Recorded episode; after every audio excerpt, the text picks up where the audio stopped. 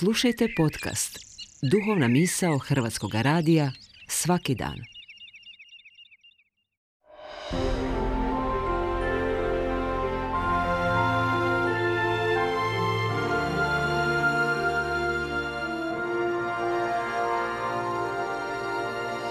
Duhovna misao. Urednica je Blaženka Jančić.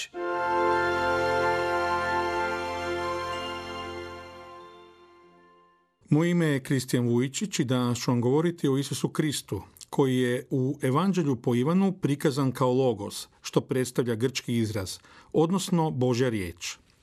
U svojoj sam mladosti, čitajući Evanđelje po Ivanu, otkrio njegovu posebnost, koja se pokazivala u tome što nam autor intimnije otkriva značenje Krista.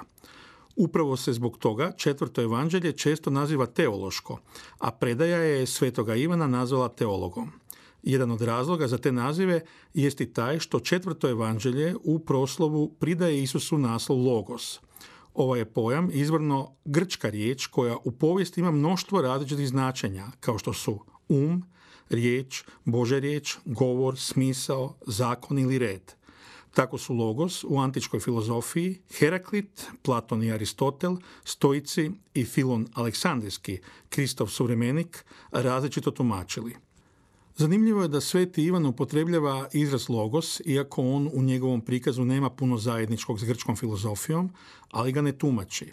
Kršćanstvo logos shvaća kao Božji instrument u spasu svijeta, a u Evanđelju po Ivanu logos predstavlja Sina Božjega, drugu osobu trojstva, odnosno riječ. Proslov je početak kakvog nema u ostalim evanđeljima, a u njemu su sadržane važne teme koje označavaju i samoga Isusa, kao što su život, svjetlo i istina.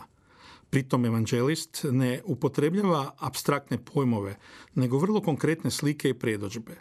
Tako primjerice, kao što objašnjava irski dominikanac i teolog Wilfrid Harrington, koji je rođen tisuću devetsto dvadeset sedme, u svojem klasičnom dijelu Uvod u Novi Zavjet. Istina koju Isus svjedoči nije metafizička apstrakcija, nego religijska istina, objava Boga u njegovoj osobi, jer je sam Isus istina. Ivan u proslovu evanđelja naučava da je logos, to jest riječ, postojala od početka, da je bila s Bogom od vječnosti, da je istodobno Bog i stvoritelj svega, te da je u njoj bio život. U četvrtom je evanđelju tako Isus predstavljen kao utjelovljena riječ koja ljudima daje život, a upravo peto poglavlje predstavlja, prema Harringtonovom mišljenju, važan zaokret, jer će od sada biti isticano Isusovo mesijanstvo i prednost kršćanske ekonomije spasenja nad starim sustavom.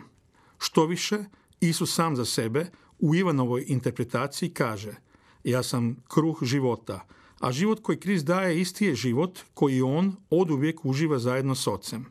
Uostalom, Otac i Sin su istovjetni. Poslije ćemo, nakon prvog Nicijskog sabora, uz pomoć filozofske formulacije reći istobitni, s obzirom na volju i djelovanje po tome što Otac ljubi Sina, a Sin se savršeno pokorava Ocu. Ivan, sin Zebedejev, brat Jakovljev i jedan od dvanaestorice apostola, koji je propovijedao u Maloj Aziji, a evanđelje napisao krajem prvoga stoljeća u Efezu, još jednom naglašava poveznicu između riječi i života, kada zaključuje na kraju trećega poglavlja: tko vjeruje u Sina, ima vječni život. Amen.